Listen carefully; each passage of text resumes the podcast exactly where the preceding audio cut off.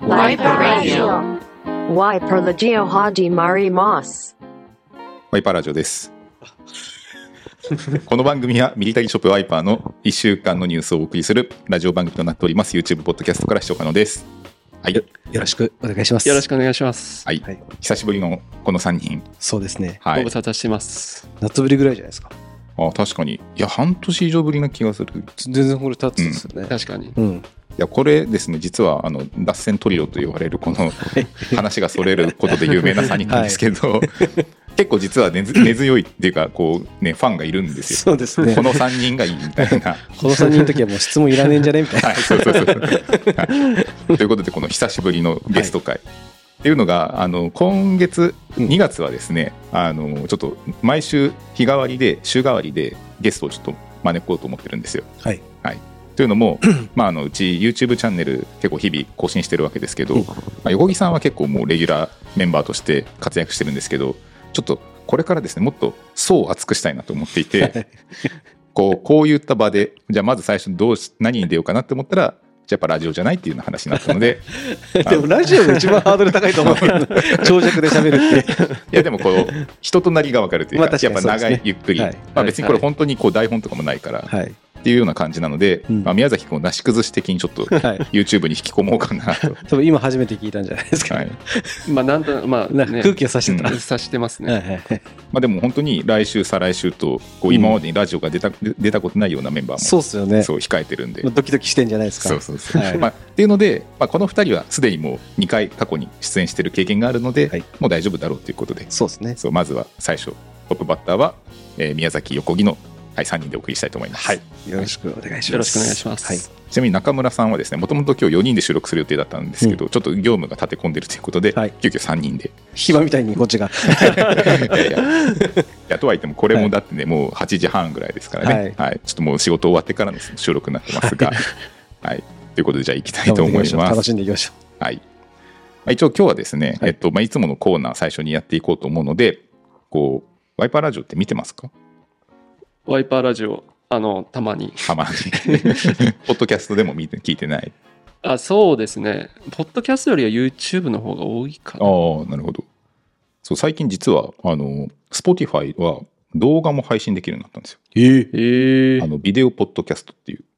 マジっすかそうそうだから YouTube のデータをそのまま Spotify にアップロードすると、はいスマホで映像付きでラジオが聴けると、へえ。でも若者からすると Spotify の方が結構使われる率高いんじゃないそでうすか、そうそうそうなんでいちいちあしかも YouTube ってはいあるじゃないですかあのバックグラウンドで再生すあるできないのって、うんそう有料の会員様しかできないから、あーそういった意味ではながら聞きするならさらに映像を楽しみたいなら Spotify おすすめかもしれないですねああ、そうなんですね。なんかた、うん無料でなんか音楽聴けるだけかと思ってたんですけど、うんそれだけじゃなくて、そういうサービスも始まったと。まあ Spotify 結構そのポッドキャストに力入れててはい。 Apple Podcast とかは残念ながら映像なしなんですけど、はい映像付きでポッドキャスト聞きたいのは Spotify おすすめになってますはうーんい。そういう情報どっから知れるんですかいや、たまたまあの聞いてたポッドキャストが、あの今回ビデオポッドキャストですって言って見たら映像だったんですよ。んうん。そうそう。で、でもそれであの外でずっと見てたらめっちゃパケット消費してしまったって いうパケットって、 今パケットっていうの あのパケ、パケししました。アイモード時代なんですよね。確かにそうですね。そうそうそう。まあ一応なんかそういったのもオフにできる機能もあるらしいんですけど、 はい。なんで、あの、いつもですね、YouTube 視聴の方はですね、ちょっと気が変わったら、ちょっと Spotify でもみぜひ見てみてください。はい。はい。。じゃあ、えっ と、いつものコーナー行くんですけど、はいえっと、毎週ですね、最初の冒頭では、えー自分たちのスタッフ、まさにこれこそビデオポッドキャストにふさわしい、はい。自分たちのコーデを紹介するコーナーやってるんですよ。じゃあ、タイトルコール行ってもいいでしょうか。は。お願いしますす。はい。じゃあ、行きます。鈴木、横木、宮崎の今日のコーデ。はい。ははい。い。 あれじゃ あ、まあ、ちょっといつもはですね、大体中村、鈴木の順番なんですけど、はい自分から行きましょうかね。そうですはねい。はい。ちょっとマイクがこれでしかなかった。あ、なんか赤坂さんに見えてきた。 はい、ということで、えっと、今日はですね、ちょっと今日電車通勤なんで、はいちょっといつもよりちょっとおめかししてきました、お私。お、はい雨でしたからね。そうそうなんです、はい。ということで、まずじゃあアウターから、このコーチジャケットのはいこのレザージャケットはですね、ショットでございます。はい。結構数年前に来て、結構味味が出てきたんじゃないですそか。うそう、えっと、もう3年かな、3年前に買って、まあ、冬場、まあ、そんなにこう、普段なかなか着る機会ないんですけど、まあ、こういう時にですね、ね綺麗めに着れるでもデザインはですねカジュアルということで結構使い勝手がいいようなレザージャケットですねアウターこれだけですかあとはこれ だけマジか。あでもあマフラー巻いてきまあしい たよやいや でもじゃないよね。ま薄あそう手ですね。ちょっと寒い。はい。はい、で中はですね、これは、えーっとですね、ちょうど今日収録しているのが1月31日なんですけど、はいこの日に告知している通り、うん2月1日から再販の、えーワイパインクのコマンドセーター着用してます。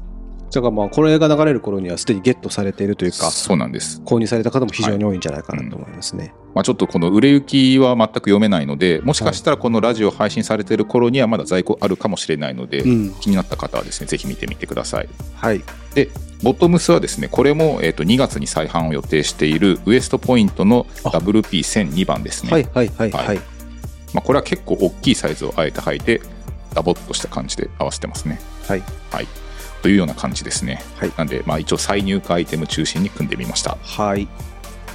で、私、行きます。まず、えーまあ、靴はいつも通りクラックスのわらびブーツ。で、パンツに関しては、オランダ軍のダブルフェイスカーゴ。これ今日久々履きました。おおやっぱり重量感やばいです ね。これこれもいつかこう、うちで作りたいですね。確かに、まはい。あ、でもこれってこうなかなかやっぱ年間通していつ着る機会あの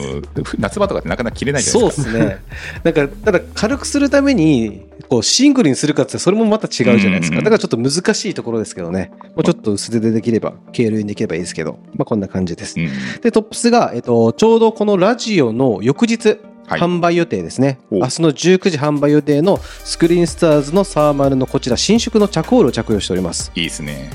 はい。え日曜日販売ってことですかねそうです。日曜日の19時からうん、うん、販売、え違う、20時から。 20時20時から販売となっております。こちらもね、新色かなりいい感じでできておりますので、ぜひ、色違いで購入いただける方はですね、ご検討いただければなと思います。いやこれは絶対人気出ますよ。はい。チャコールってこのナチュラルブラック、おえーとチャコールだとあの数量的にはどれが一番多いんですかえっと、やっぱりナチュラルが一番多いですあナチュラ。ねルが一番多いで、やっぱブラック、まあ、チャコールという順番になるかなと思います。あでもす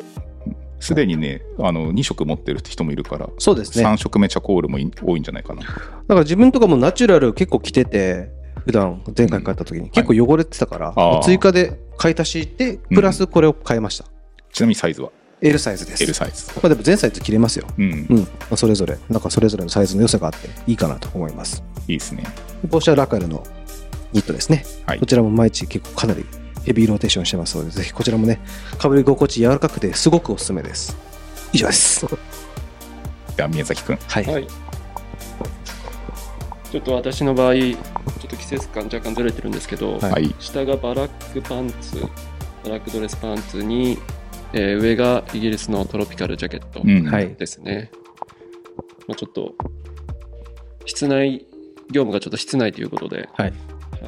ちょっとあんまり浮遊感はないと思うんですけど、うんはい。大体こんな感じです。イギリス合わせと。はい。イギリス合あわせ。確かに上下上下ね、そうですね。色味だけ、ちょはっいとこうね、ウィンター感、うんまあ出てるかわかんないですけど、はい。まあ、でもこれの上にアウター着れば全然こう室内で着るにはちょうどいいくらいの、まあそうですね。うん、まあ、ちょっとこう楽な感じで、はい、合わせてみました。なんかサンダルが サンダルもこう室内ならではそうですねはいはい、まあちょっとすごいヘビーで予定してる、めちゃくちゃ楽なサンダルなんですけど。これめちゃくちゃこだわってね、なんかあんま人と被りたくない人じゃないです か。あ、そうですね。だからすごく選んで買ったやつやね。あ、そうなんですよ。一応一応あのクレジットをこうここに表示ささせるからこうぜひブランド名とかおそういいなですね何のアイテムかがもし分かれば、うんちょっと一応これ取り扱いはないんですけど、はいイギリス軍に合わせたこのサンダルはあ、これあの、えっ、と、なんだったっけ な。ベンチっていうブランド、はい。ベンチはい。っていうブランドの、あの、あでもあれベなンサンス、そういう人でも、あうの、んボディはさ、い VIC なんだ。えうちでも取り扱いあーあ本当だあの実物でもやありましたねあのうんブルーのビッグセ、そうそうビッグ VIC 社製の、あ確かにあの横のパンチングの穴とかが一緒だうん。っていうかこれあれなんですよね。あの、これベンサンっていうだけあ って、えずずれずれてますマ イマイクあがー、ずごれめてますんなさい。あの、これ、 あの、便所サンダルが、あなんですよね、元のベースが。あはい、はいへえで、でこのローファううんこの達成ー、ローフ付きのァーとか、あ、そうですね、まあ、タッセルローファーとかにはいつく、こう、キルトとかはいはいはいが、ついてるっていうじゃあそこの部分だけレザーで残りはあの普通にこのビニール素材のサあンダルそうですね、えーだからここの部分はリアルレザーですあね面白いそうなんかこう可愛くてうんあとゆるさもあるんで、うん結構気に入ってずっと履いてますねこうサンダルなのにこう革靴要素もありつつみたいな そうそうそうそうですね、けどよく見たら便所サンダルみたいなそのこそのういギうャカジュアルさッもプギャッねプが面 そ白ういでですすねね。面白いアイテムですね。はいまあもしあの気になったら調べてみてくださいはい。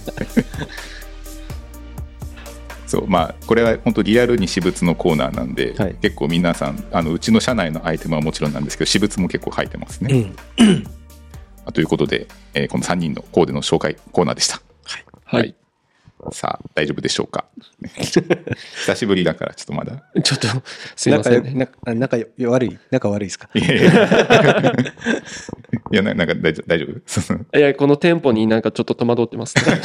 こんな感じでかやまあこんな感こんな感じだったよあそうしかも前は確か画面越しのこの背景、そう背そうそう中で見せてたからこうそうそうそう背中からのねね、抜きで。そうそうそうなんですよねこの画角はちょっと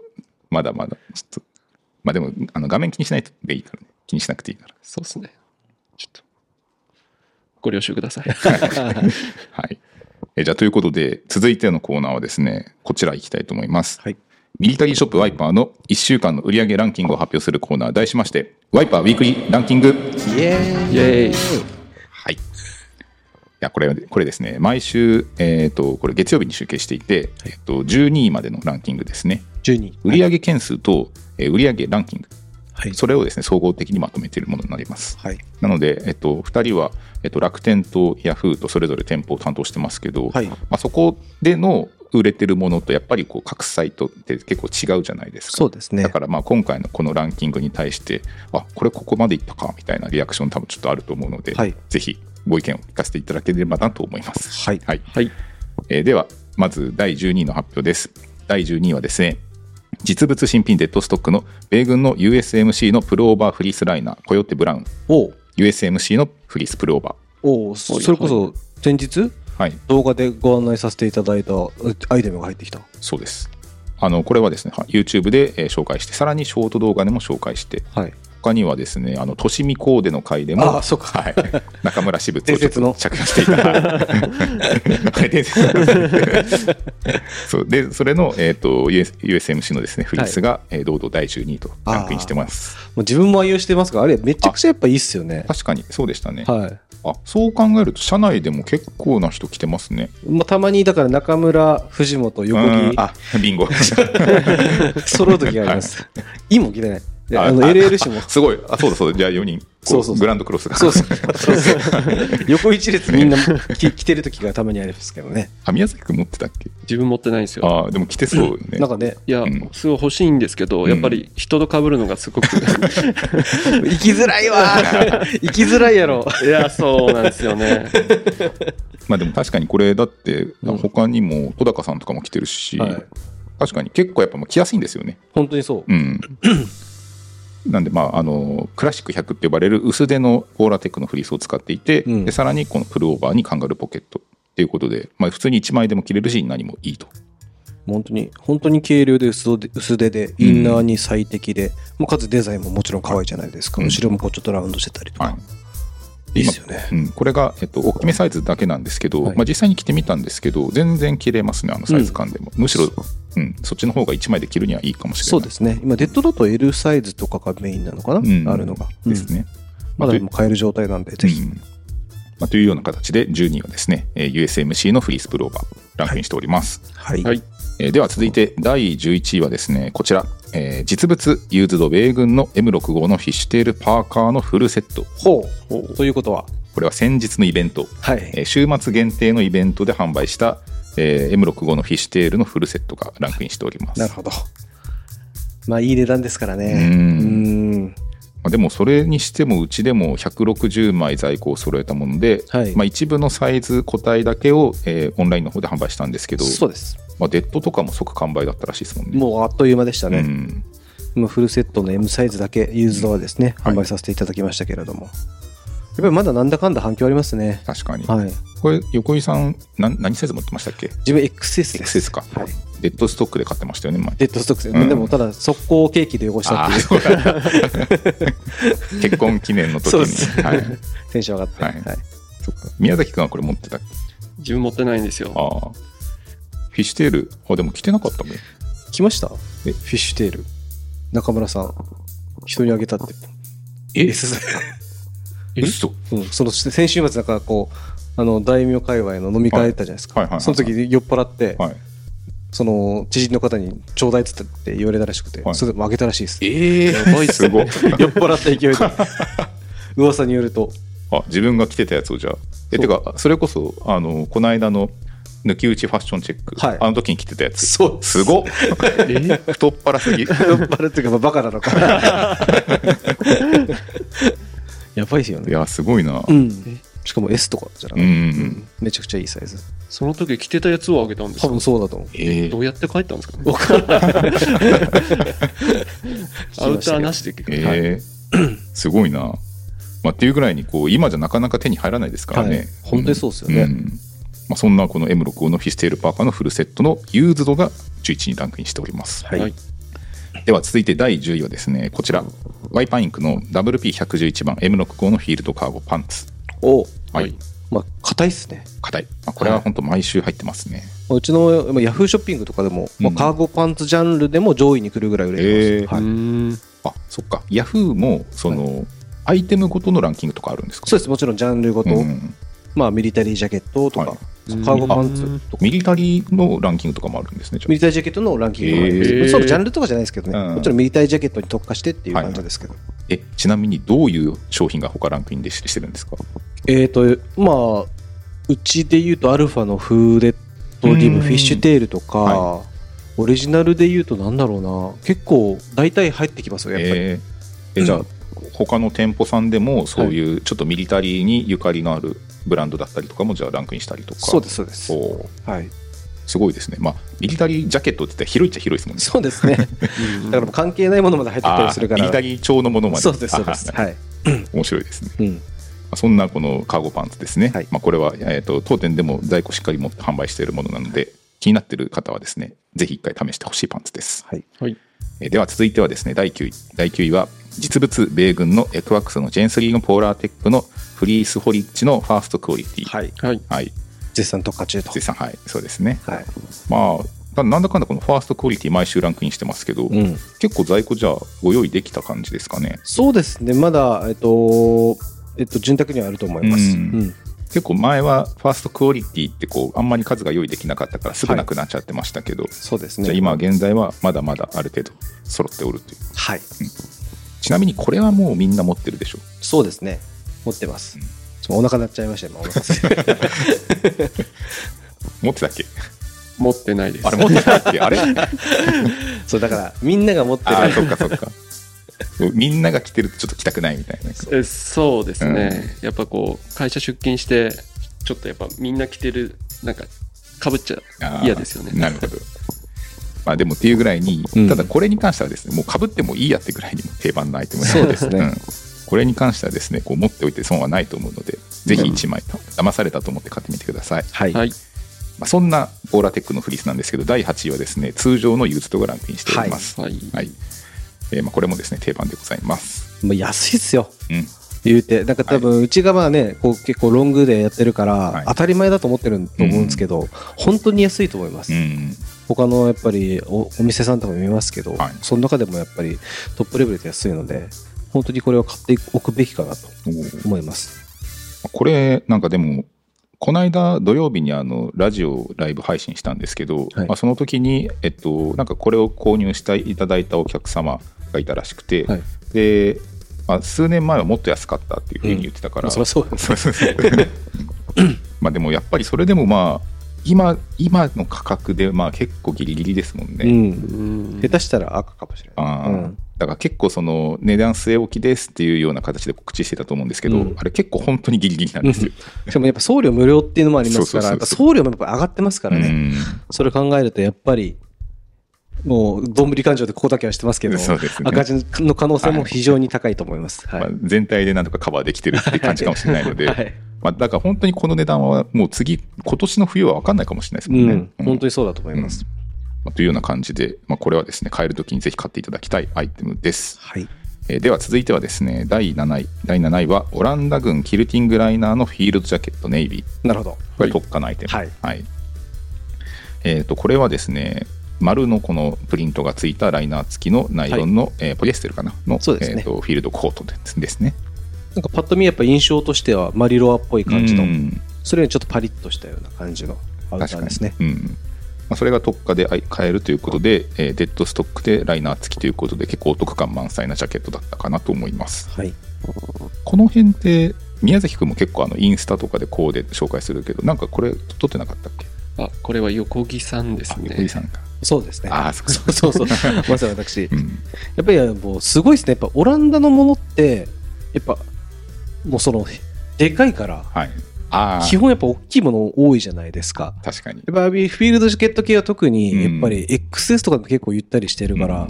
なんかすごいなと思いますね。オランダのこうでかさというか、確かに身をもって体感する。だって世界で一番平均身長高い国オランダでしたよねあ、そうだっけそうそうそうすごいよね確か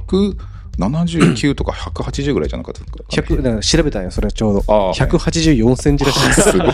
やばくないやばいっすね。平均でそれそれ。三井久志と一 緒やな。やばい。 あ、三井って意外とせいそんなあったんですね。 でかいよね。あ、そうなんだ。いうん。や、だって、なんだったかな、あの、この間それこそ昨年か、いや、うん一昨年か、あのヨーロッパ行った時に、うんなんかそんな話になったんですけど、はいベルギーもまあ大きいんですよね。まあ、ほぼ隣ですもんね。そうそうそう。で、ドイツもまあまあうん大きいじゃないですか。はい。で、ただその、こう、陸続きにつながってる国ごとで、その差はなんで、なんでそんなに極端にオランダはでっかいんだって言われたら、うんなんか結構その牛乳を飲んでたっていうの で、でうんただその牛乳はのい飼料、まあその餌ですね、うんうんうん餌がめちゃくちゃこうエネルギーが詰まってるような肥料だったらしくて、へえだからその牛く牛のミルクがめちゃくちゃ濃厚らしいんですよ。栄養価がめちゃくちゃ高いってことですね。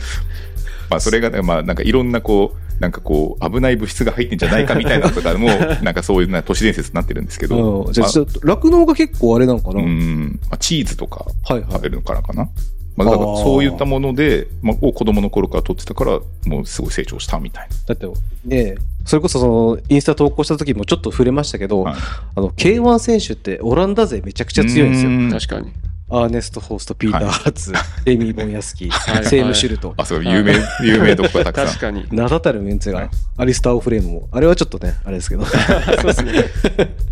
すごいなと。んですか。フランスの暴君とか、コそうメコメ そう。コメント来てましたはね。いそうなんで、っていうような感じで、この、じゃあオランダ軍、はいまあ、かなりそのサイズ感としては大きいんですけど、はい。まあ、ただそれが今のこのサイズ感のトレンドともマッチしてると。そうですね、思ううまい具合に肩も落ちて、うんいい感じですよ。うん。まあ、そうですね。結構それ以外にも、まあ、それこそ今ダブルフェイスのパンツとかも履いてますし、うんまあ、結構オランダのおすすめのアイテム多いかなと思います。はいえでは、続いてはですね、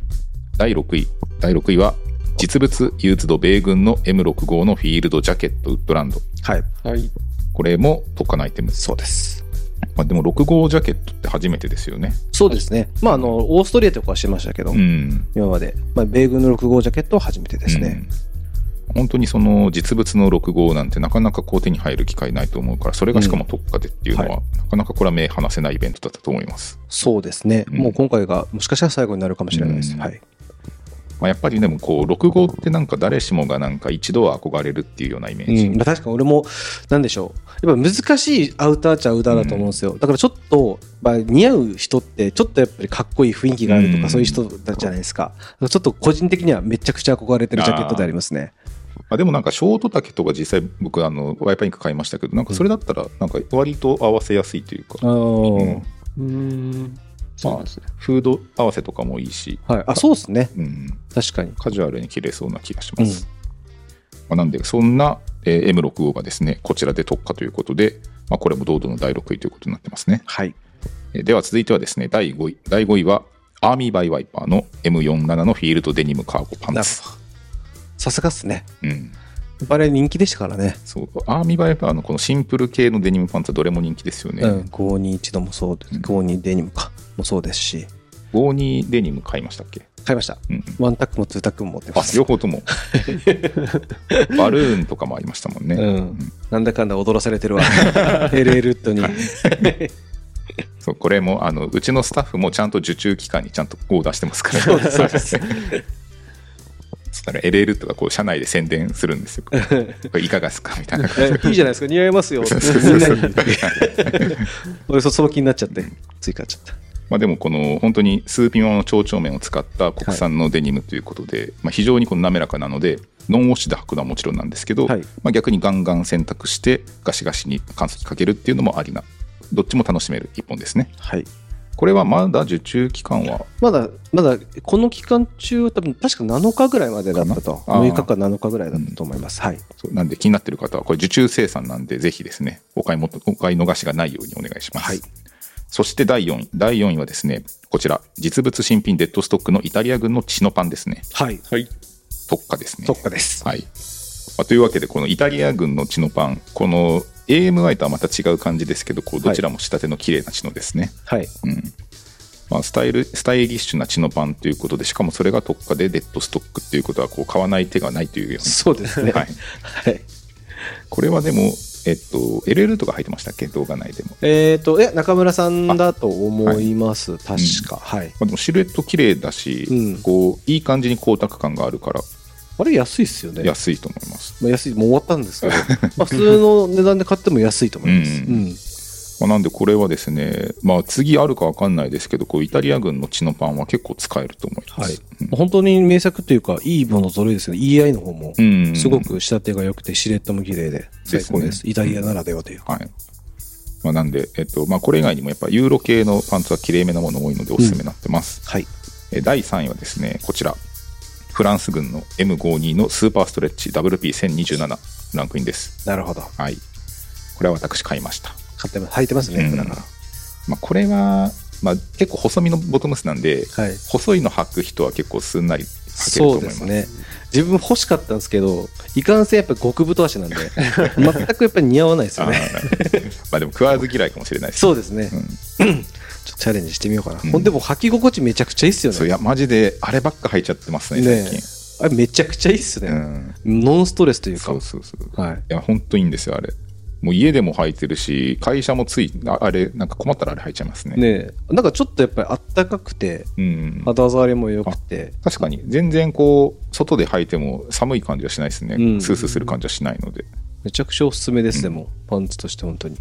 まあ、ちょっと色によってはもう欠品しちゃってるんですけど、これは本当に、あのー今までにないシルエットだと思うので、はいちょっとこの結構なんていうのかなアメカジみたいな格好を普段する人からするとちょっと抵抗あるシルエットかもしれないんですけど、結構 G ジャンとかと合わせてもいいからですね、うんうんうんうんこう上カジュアルで下きれいめでスニーカーとか革靴で合わせたいっていうような時に合わせてみると結構ハマると思います。はい。なんでこれもですね、ぜひ、まだ販売中ですので、よろしくお願いします。はいはいえーそして、今週の第2位はですね、こちら、実物新品デッドストックの旧ソ連のキルティングジャケット、うん。えっ、と、コヨーテカラーの、はい。これも特化ですね。はい。まあ、これはでもすごいですね、あのーあの中で、これが多分一番人気だ。あ特化の中で。はいまあ、そうでしょうね。うん。はい。まあ、デッドでしかも、まあ、結構、これは、まあなんだろう、素材感的にもなんかユニークですし、はいカラーもいいですしね。まあ、形もシンプルで使いやすそうな感じですもんね。はいまあ、しかもなんかこう、まあ、70年代80年代とは言いますけど結構うんヴィンテージ調な素材感だったりとかするので、まあ、土臭い格好にはすごい合うんじゃないかなと思いますまあ、結構やっぱりね、ロシアならではというか、本当にどしっとした、しっかりとしたアウターという印象ですよね。うんはい全然あったかいですうもんん。うんうんそうなんでこれはですねもうまだあでもサイズによっては欠品したのかなそうですね。まあ、でもまだ全然、うんなんかこう、着やすいサイズは残ってるんじゃないかなと思います。はいまあ、これ多分ですね、まあ、これ以外にもやっぱロシアってあのウィンタージャケットにしろもう一回特化お願いしますってよく言われてたと思うので、 これも多分そういう声多く集まりそうな気がしますね。検討します。はい。はい、ということで第2位はですねロシアのキルティングジャケットでした。 はい。そして今週の第1位はですね、こちら、ワイパーインクの WP1030 番の米軍 M45 のカー基地の。あ、再販したやつですね。はいまあ、これ、再販して、もうそれだけで終わっちゃったんですけど、はいなんとやっぱり、さすが強かった第1位というような結果ですね。うーん。まあでもいいっすよね、あれ。うんなんだかんだで、だから、これに関してはあんまりこうスタッフ変えなかったんじゃないかな買えなかったで。すよね。買っちゃいけない空気 感で。いやもう即完売になっちゃったから、はいちょっとこうね、自分たちでみたいな感じで、ちょっとしづらかったんで、はい。うん、次かな、次買おうかなと思ってます。そうですね。自分もちょっと次買おうかなと思ってます。まあ、でまも、あその、そこまでの期間で、このね、今履いてるうん、 WP1002、こちらも近日再販予定なので、はい、はい、こちらも我慢できない人はこっち買った方がいいかなと思います。はい。まあ、これもウエストポイント使ってるんで、はいまあ、非常に生地滑らかでおすすめですよ。はい。はいまあ、ということで、じゃあ、ワイパービークリーランキング、こんな感じでした。はい。ありがとうございました。はい。えーでは、ということで、続いてはですね、お便りのコーナーなんですけど、まあ、このお便りのコーナーがですね、まあ、脱線するわというような感じなんですけど、ま あ、ちょっといくつかお便り来てるので、はい。えっと、ご紹介したいと思います。はいこれはですね、と横木さん、はい。企画、横木さん企画、次のインク、新作は何ですか楽しみにしてますと。横木さん企画。横木企画何がありますかね。えっとですね、今で言うと、ちょっと新しい、こう、ベーシックな T シャツうを、んちょっと春、あえっと、夏使える、ちょっとこだわりの T シャツをですね、絶賛、ちょっと今進行中です。うんまあ、だから、なんて言うんでしょうか、本当に、デイリーに使えるような、うんまた、こう、スクリーンスターズでですね、はい。新たな企画考えてますので、まあ、ちょっと今、いろいろ、あの、メーカーさんと話しながら、ちょっと詰めていってる段階ですけど、うんそこはちょっとお楽しみにしていただければなと思います。いいですね。はい。え、あの、宮崎企画とかもじゃあ何かあるあったっけえでも、あれっすよ。M52 の、あれ。あ、あれか。あれ、まあ、企画、まあ、発案者うんみいたいな感じですね。や、でも、あれめっちゃ良かったですねねちょうど今日見ましたけど。はい。そっかそっか。あれ来るな。あれはね、もう間違いなくヒットすうんああれもうすでに欲しいって思い思いましたもん る。みんな多分もう結構持ってるようね。んあれは良さそう。確かにそっか。あれ、そうですね。結構みんな、みんなもう、あ、それそれっていう感じで、いろんな人からも、え、これがいい、この色が欲しいみたいな意見も出たりとかして、そうっすいねい。感じに形になってきた。あの素材ならではといううか、ん。うんね。はい。これはね、交互期待ですよね。確かに。はい。こう、宮崎企画は、あの、なんていうか、忠実なものってよりかは、うん結構、普通に着たいっていうような要素が強いというか、そうっすね。そうですね。反確かに。反転にしても。どちらでもやっぱこのトレンドに結構近いような感じうんの、毎回。うんうん。まあでも、なんだかんだで反転とかももう何シーズン目かっていうぐらいにはい。ご好評いただいてるし、いや、ありがたいことに。はいはい。もうないっすよね。そうですね。今期の分は完売しちゃいましたね。ああそうちょうどあの今日メーカーから連絡があってそろそろちょっと来年の冬の仕込みしましょうって来てたからああ。反転を、ね、継続するかどうするかをジャッジしないといけないって いう新色を作るの か。どうしますいや、そこは、まあ、一旦ちょっと検討させていただきたい。 まあでもああって良さそうな気するけどまなあねうん。まあただなんかこうね、商品ページリニューアルしたりとはか、いまたいろんなコーデで見せたりとかうね、んできればいいですね。うんあれなんだかんだ人気ですからね、うんなんだかんだ持っておきたいというか、そうそうそうそう家でも使えるしね。だってそもうでうすねめちゃくちゃ愛用してますもんね。いや、もう本当に、めちゃくちゃ来て ますね。しすぎてどっか破けてなかった っけいやいや 破けてはないですけど破けてねない。かまあ、ただちょっとやっぱり汚れとかも出てきてますね。そうよね はい。いやでもあのパンツは本当良さそうな気がするいつだろうあれはちょっと早く上がってほしいなそうね。うんですね。欲しい。これはでも本当にまだ何にもあの言ってもないんで、多分これはまだみんなは皆さん分かんないと思います、さすがに。そうですね。 はい。いや、いいですねで。もさ、みんなさ、先にさ、みんな買買うじゃん多分多分人気出ると思うんよ。はい。で、先に車車販するじゃん、多分。はい、買い買えなくなるんじゃない被るのやつで。あー 確かに。言い出しっぺが買えないみたい そうですね。ちょっと3人以上いたら、ちょっと買い投げな。 なましるたほど。い 出るよ、絶対3人以上あれは。そううんや、でもあれは楽しみですね。ういん、楽しみです。はい。や、でも本当にちょっと企画が今年本当多いなと思って。まあ、春、夏、秋、冬と。毎週新作出したいってぐらいですけど、はい。うん、かなり数が多くありますね。そうですね。考えるだけでも、それこそ今日もなんかね、そうそうそうそう。お知らせしましたけど、うん、まあでも結構あのまああのアンケートを取ったりとかしてこう何が欲しいみたいな声とかもこう聞くわけですよ。はい。でまあ、でも確かになんかやっぱりこう考えてることは一緒なのかなって思ってうんうんうんうてんちょうど今年新しくこれしたいよねっていうふうに意見出たものがお客様もですね同じこと言ってたりとかするからまはい。あやっぱりこう考えることというかまあトレンドだったりもあるんでしょうけどうん。結構求めてるものとそういったものが合致するとあよかった みみたいな感じでちょっとこう安心してます。確かに。うんまあ、でも難しいんですよねこう要望を聞くのも聞くでいいと思うんですけど、うんこうそれを聞きすぎちゃってもこう軸がぶれてしまうから、そうですうね。うんん確かにそれありますようね。んだからまあたくさんご意見もいただくんですけどやはりさすがに全部が全部はやっぱ実現できないからこうその上で自分たちの考えをちゃんと持ってうん。こう、ね、しっかり組み立てていかないといけないな、でも、でもやっぱり参考にはすごいなりますうね。ん確かに、うん。ま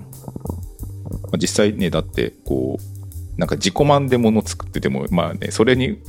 こうあるじゃないですかこはういなんかこうなんだろうこう出す出すけどすごいこの芸術的なもののおかげで売れないみたいな ロマンを求めすぎたみたいなでもそれ突き詰めたらもちろんね、そこにすごいかっこいいなってなるんでしょうけどね。でもかといってこう売れ筋だったりとかを分析してこういかにもこれだったら売れますみたいなことをしてでもちょっと冷めるじゃないですそうかですね、そうですね。はい。その塩梅ですよね難しいですようね。んうん。みんなどこ、そこの、ね、どこのブランドもやってるから乗っかってやろうかみたいな感が伝わるとね、はいそこはやっぱりミリタリーショップとしてはなんかこう、うんちょっと違うなと思いますしね。まあ、でもやっぱりこう常々言われるのはこうちゃんとこう自分たちが納得したものじゃないとダメだよねっていうのははいやっぱ言ってるから、あそこら辺はやっぱり妥協はしたくないですよね。まあ、それがあってやっぱりちょっとどうしてもね、うんあの納期が遅れたりすることがあるのそうでそこに関してちょっとこだわった結果というところでちょっとご理解いただけると助かりま すね。 そうですね、、はいい、や本当にだからさこの企画がどんどんやっぱ増えていくと、はい、そこら辺のスケジュール感がすんごいやっぱこうシビアというかそうですね。こうこれを確認して納得しないと進めたくないけどでもこれを今進めないとこれに間に合わないみたいな、そう常にそのジ天レン秤マとのにそうそれが戦ってるというかあるんですよ。大変ですでもこれって多分別にこの服作りだけじゃないと思うんですよ多分なんか何かしらものづくりする仕事って多分大体こういうようなことなんだろうなって思うまあそうでしょうね、同じ悩みを持ちながそうらこの時期に販売しないとっていうものが、納期とはいそういった戦いというかうんえーでもどうですかなんかい今までで働いてた仕事とかでなんかそういうようなこうものづくりだったりとか今の仕事とはまた違うような環境とかってなんか印象に残ってた出来事とかってないですか、印象に残った出来事。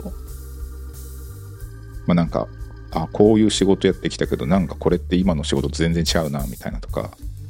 なんかあこういったしことだったら仕事今に通じてるかもとかみたいなああ。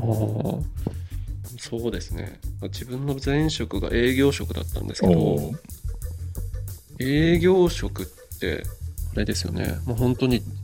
時給じゃないから、う、うんんもう本当にその数字ですよね、完全に。ああ確かにだから、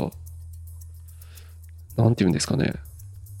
多分よく聞く話だと思うんですけど、数字に追われて追い込まれるみたいな。うんう んうんリアルにありましたね。ああ そう営業を達成するみそうたいそなうそうそうはいはいそうはいですね。心休まらんよねいやー、そうなんですそよう。ね。でもさ、でもなんかそれってちょっとうちの会社でも思うんですけど、あの、例えば、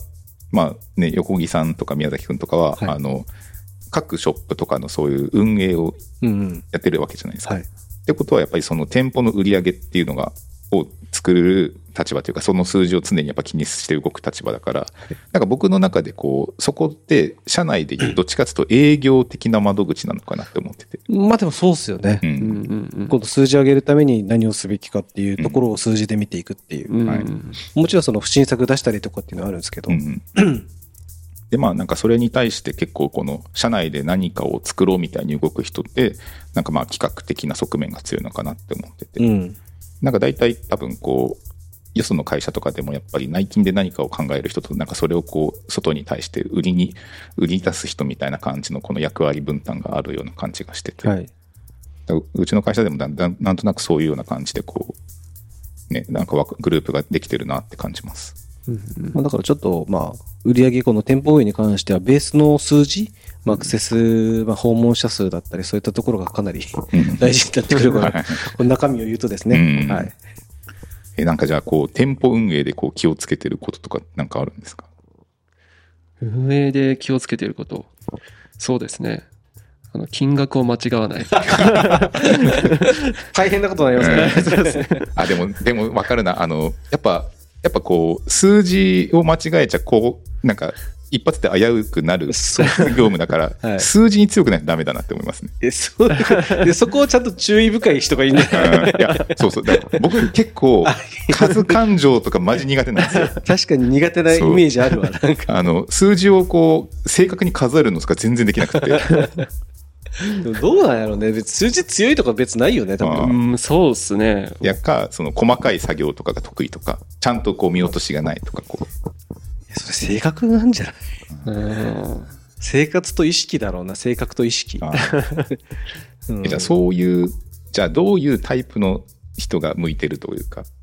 どっちかっていうと、こう、なんか豪快な人がいいとか、え結構緻密な人がいいとか、みたいな感じで言うと。緻密な人がいいんじゃないかな。ああ、細かいところに気づくみたいな。うんっていうところで言うと俺全然向いてないんやけどね。えーでも、そうだな、緻密か。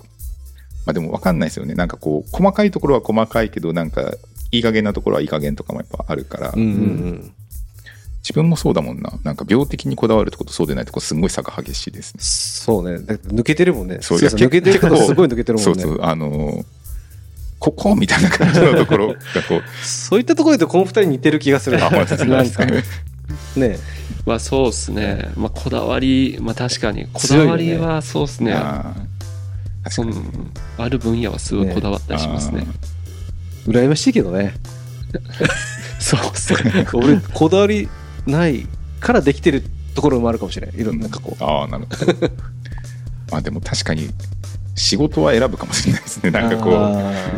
うんこれしたいこれしたくないは結構激しいーかあもしれ確ないかにあーあでもそれ2人とも共通点だよね多そ分れ、それ言われるとめちゃくちゃ扱いづらい人みたいな感じなんですか。いやもう間違ってないかないやなんかこ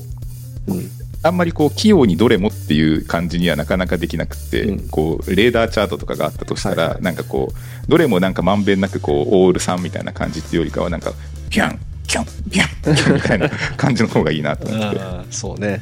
そうだねそううんこうと尖るじゃないけど得意なとことそうでないとこの差がギャップがあるギフテッドみたいない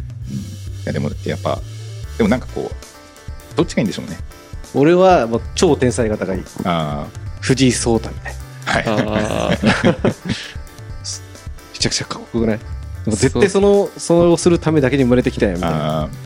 じゃあもう一つのカテゴリーに全振りステータスみたいなあ、感じそうなそんうですそうそはいうはいはい。それに出会えるか出会えないかはちょっと別だけど、はいそれ超天才型がいいな、うん憧れるえーでもなんかこう漫画の主人公とかでも結構うんどどっちか分かれませんなんかこう他のことはできなくて仲間に任せるけどこれだけこう突出してるっていう人もいれば、うんどっちかっていうとこうオールマイティーなこううんうなんんかうんうん万能キャラみたいな、うんうんでもやっぱ人気出るのってさ尖ってる系じゃないどまうですうんうんあ例えば誰だろう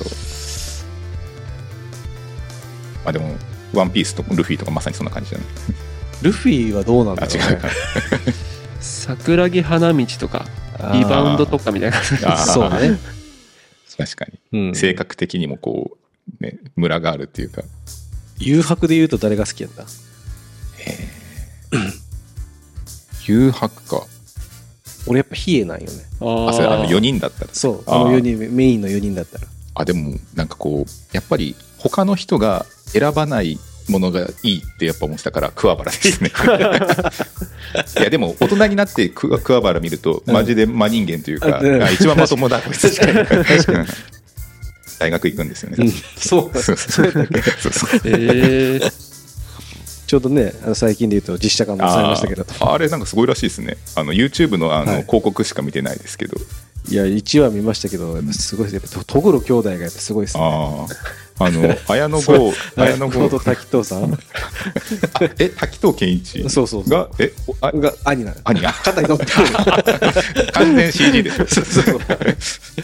でもごついあれの方とああ、ちっちゃい滝藤さんがここに乗ってて面白いですけどえギャグかなみたいなえはいはいってことは、あでも暗黒美術界じゃないですよね、確か。そうだから多分ほぼオリジナルに近いんだからそのはしょってるというか、うんそううんあの闘技場のやつはうん全然多分映ってなかったうんい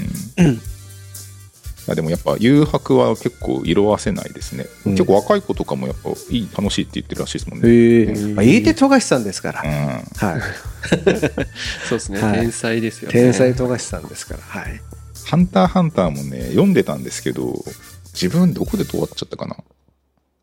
あのアリのアリのとところまあでもほぼ中盤というかあれ以今出降てどるのかなんどんぐらいいたんだあグリーンドのアイランドとか結構面白かったですよ逆にちょっとそれマニくないあマジですか、うんいやなんかなんかすごいそれのイメージですあそう逆にあの今のあの背伸びた髪伸びたゴンとか知らないん ですよ ゴンさんですそうそうそうそう頭使うよねああハンターハンターは、うんうん難しくね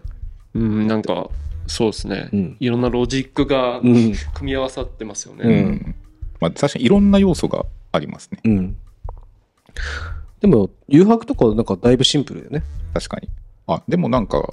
なんとなくその「ハンターハンター」に通じるもので言うとあのやっぱ潜水編とかってちょっとこう、んち力だけじゃないうんなんか頭使うようなこう心理戦だったりとかの描写とかもあったから、なんかああいうようなこうただのバトル漫画だけに終わらないみたいなのがあったような気がする。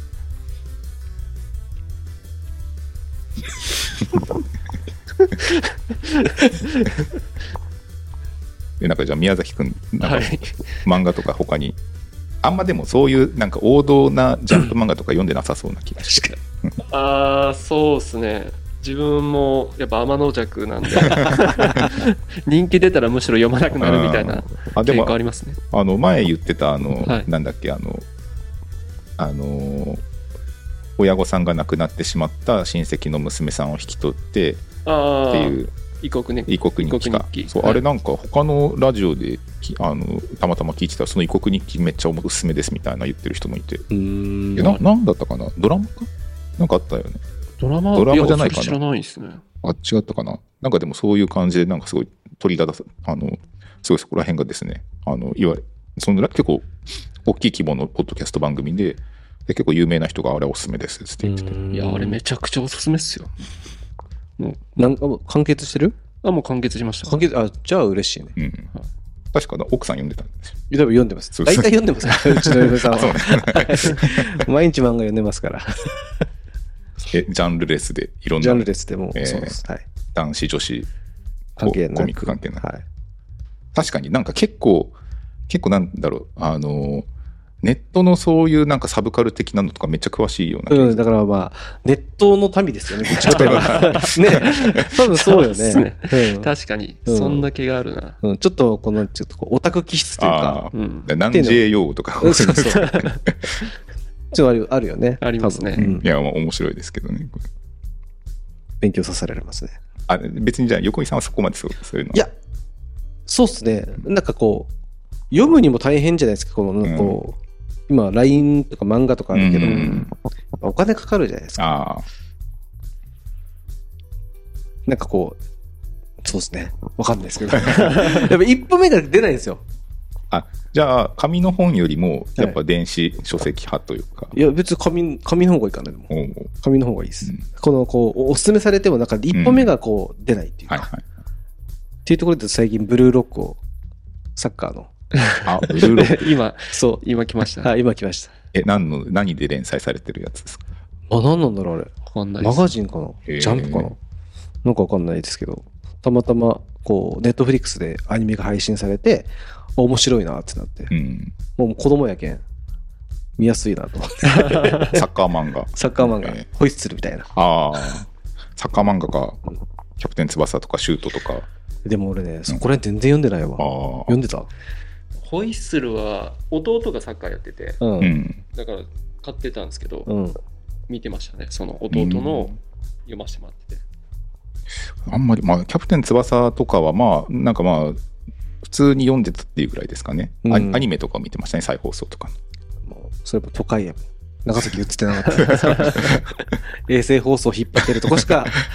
映らんかった、それ。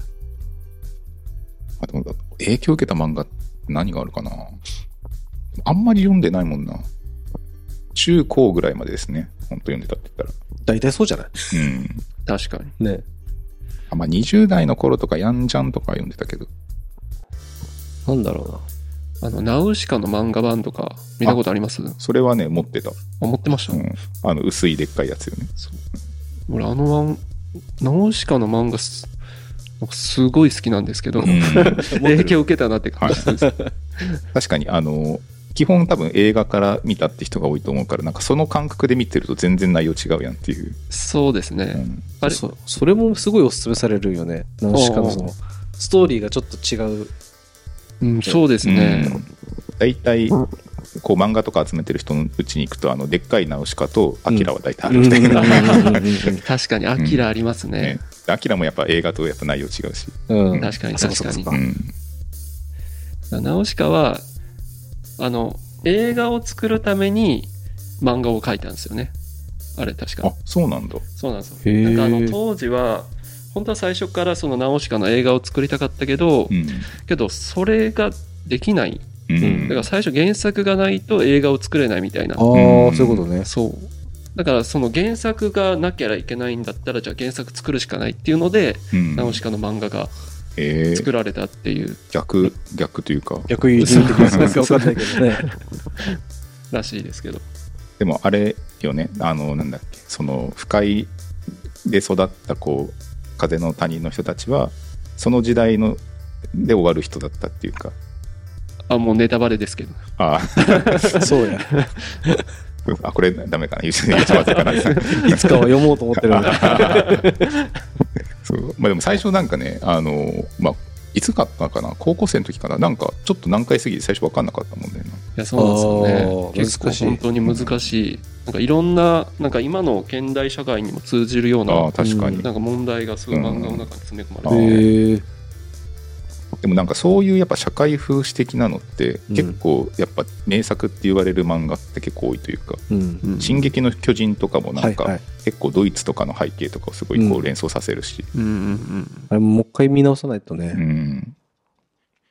後編後半とかはすごくそれがなんかこう巨人との戦いとかじゃないかって気があーする。人と人みたいなう。ん確かにこうそういえばウォーキングデッドも完結しましたねそう。あれでももう気づいたらもう全然途中で終えてなかったけどもう23年前だったかな終わったの確かそう。11? 11かシーズン11。はい10まで見たんですよ。あ あ頑張っもうちょっとだったねて、頑張って10まで見たんですけどね。あとちょっとが出ないんですよ。はいはいはい、すごいですね。11まで出たんや。 うんうん。長寿番組番組ってうかすごいよねうんすごいですね。だってブレイキングバットなんは、まあ、通算で言ったらそっちの方が多いかなあなんかそのーいろんなスピンオフとか含めたら、まああー、まあ確かに。自分は全部見ましたね。うんいやなんかさこう何そのサブスクリプションのテレビの配信サービスとかが始まったこう目立ってきた時にやっぱなんかその2つとかはすごいこう人気だったイメージが、うん確かにね確かにそうですね。そうだね。今なんか見てますか海外ドラマ的なうそう。ーん。そうやな。見たいとは思ってるんやけどね、常々。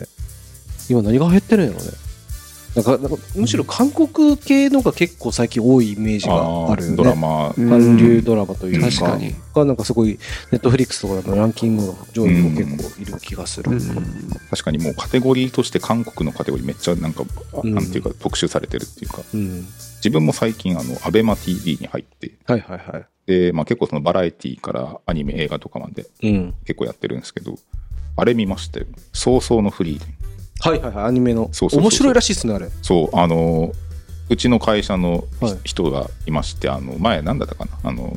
東海ビスかの帰りにタクシーでその話になってて、うん。でなんかその話聞いてたからあなんか見てみようと思ってはい。ちょうどあのたまたま別であの岡田敏夫の YouTube でなんかその話をしてたんですよ、はいでそれを見てあなんか見てみようかなと思って、まあ、流し見っていうかなんか作業しながら流してたんですけどざっくりどういうストーリーでしたっけえっとまあ、なんかそのファンタジーの世界なんですけど、はいあのーあんまりその冒険活劇っていうよりかは、うんあのその中のこう人の感情だったりとかの割となんかすごいこの近い狭い自分たちの心の心情を描くみたいなだからファンタジーなのに日常系みたいな感じのえうんまあ、要はあのフリーレンっていうあのエルフって耳がとんがってる人間と別の種族がいて、はいその人たちはすごいこの寿命が長いんですよ、うん何千年って生きるから、うんでそこに対して人の何十年ってもう彼らからしたらすごいごく短いわけですけど、うんまあ、そんな、えーフリーレンがですねその勇者パーティーとうん冒険していた、えー十数年間うんを、まあ、一緒に過ごしたんですけど彼女からしたらそれってもう本当にこうごくわずかなほんの一瞬だから別に対して記憶にも残ってないんですけど、うんでその、えー勇者がですねあの年を置いて再会するんですけど、うんもうわ若々しかったイケメンの勇者がもうつれピカのおじいちゃんになってたうんでそれで亡くなっちゃうわけですけど、はいその時までも別になんかこう今までにこう通り過ぎてきた人たちだぐらいの認識だったのがその人を見てなんか初めてこの感情的になって泣いてしまったっていう、でそこからその人たちの思い出を振り返るために旅に出るみたいなはへあ。泣く場面めちゃくちゃありそうやな。うんまあなんかこう、まあ、バトル要素はそんなないんですけど、まん。あ、なんかそういうなんていうか登場人物たちのこの心情の機微みたいなのがはい売りみたいな、面白いっすね。まあ、なんかそんなにこう気負わず見れるというかへえ。そ好きうそうじゃないうん、なんかそうなんいかうじゃあストーリーがし心情系好きですなんかね。うん だからなんかこうそういうなんかファンタジーみたいなのとかってあんまり興味なかったんですけど、うん内容自体は全然こうそんなことはないというかへえそうなんですね。結構なんかおじさんたちがハマってるらしいですよそうそうそうそうそうじゃあおじさんのお 仲じ間いさんる。はいそうそうそう多分見てる人いるんじゃないかな、もういるでしょうね。よく聞くわ、でもそれ。はい、かなあとは漫画で言ったらあの推しの子がやっぱ面白いですねああ、俺も1話だけ見ましたう。んあのー、アニメで。自分見たことないですよ。悲しいストーリーよね、最初そね。うそうなんですよだから推しの子も結構勝手なイメージでなんかアイドルの萌えみたいなうん漫画だと思ってたんですけど、全然そんなことなくって、うん。結構なんかサス転ペンス生、て転生系よね。そうそうそうなんですよだからまあそこら辺とかはすごいあの SF というかなんか全然あのファンタジーな要素強いんですけどでも全然内容としてはこのサスペンス的な要素もあり、うん。結構ドロドロ系のやつですか、うんうん。そうそうそうなんかね結構その人の感情とかのこの表現というかそういったものがすごいこう多い多いというか読んでてなんかああそうだよなって思うこととか多くてあ、それ面白そうですね。心情系いや。だからこのなんだろうこう、うん、あの全然そのアイドルの可愛い女の子のっていうよりかは全然内容が面白くって読んじゃうって感じだね、えうんあれちょっと意外と多分ハマりそうな気がする。そうですね。いやおすすめですね、星の子。ネットフリックスありますかね。あります。うん、ああ、でもアニ自分はあれで見たあのジャンプのアプリの漫画あ、一気見できるそうタそうイミングでで。そうか1漫回画か一回まではいは、あの無料で読めたんですよ、うんだからそれでバーって読んじゃったらあっという間に読み終えたあーやっぱアニメより漫画を先に読んだ方がいいですかね。えっとどうなんだろうな。あーでもなんかそんなに漫画読むのにこう苦労しなかったからなんか漫画でしたけどねおー漫画の方がいいっちゃいいよね。自分のペースで読めるし。うんああ、なるほどね。しかも多分そんなにまだあのチャプターっていうかそんなになかったはずだから、まあ、ちょっとバーって何時間か頑張れば読めるぐらいだと思ううーん。ちょっと、チェックしときます。アニメだと多分ともう途中で止まっちゃってるから割とすぐ追いつけちゃうかもしれない、ね、うんああ、なるほなんか他にそういうのないないんですか2人はど。 そういうの。そういうの漫漫画ですまか、あ漫画でもこう 本でもあ ああ本といえばちょうど今日アマゾンで購入したのが会社に届いてそう受け取ったわ、それ。そうそうそうそう書籍紹介い。 やっていう話をちょうどしようと思っていやあのさっき今のな中身開けてうん。買ったのがスニーカー学はい。うん。スニーカーブームはなぜ終わったのか、そしてこれから起きること。あ、スニーカーブームって終わったんですかまあ、終わったっていうふうによく世間では言われてるね今そう今だからここ最近はまあだから今年、まあ、去年に比べるとやっぱりこうナイキとかのスニーカーのこの販売が割と買いやすくなったっては言われますよね、うまん。あ、そのレア、プレネのやつとかもってことあっていうのがこれ最近出たばっかりの本であのアトモスの創業者の人えの。本、まあ、あの前にこの人の本一冊読んでてそれが結構面白かったから、まあ、これ新刊で出たからちょっと読んでみようかなと思ってアトモス創設者が振り返るシーンの栄枯盛衰って面白そうですね。だからそれこそね、95年ぐらいのやつからうん、こう、低迷してっていう繰り返し、そこを見てるわけですもんね。二次流通プレネ SNS 消費、インバウンド、投資、NFT、心眼鑑定、コラボ、テック系っていうすごいね、なんか。 いやなんかでもこう結構うちにも通じるじゃないですか、うんうん同じようなこうそうですねファッション商売にしてるって考えると、だから結構前読んでた本とかもですねあのこの人もだから本当にあの一人あの自分一人で創業して本当にちっちゃいお店から今の大きな会社っていうか、まあ、買収されてあのもう外資系の企業になっちゃったんですけど、うんまあ、そういうようなですね一代で築いたところっていうものはですねなかなかにこうちょっとうちともこう確か共通するような部分もあるなっていうふうに思いながら結構これはですね楽しく読み読めそうな気がしてます。に。面白そうですね、それ確かうんに。まあ、しかも読みやすそうだな薄いし文字も大きいからうでん写真もたくさんついてるし普段本読まない人とかでも読みやすいよ、うん確かに。読みやすそう、それ。ね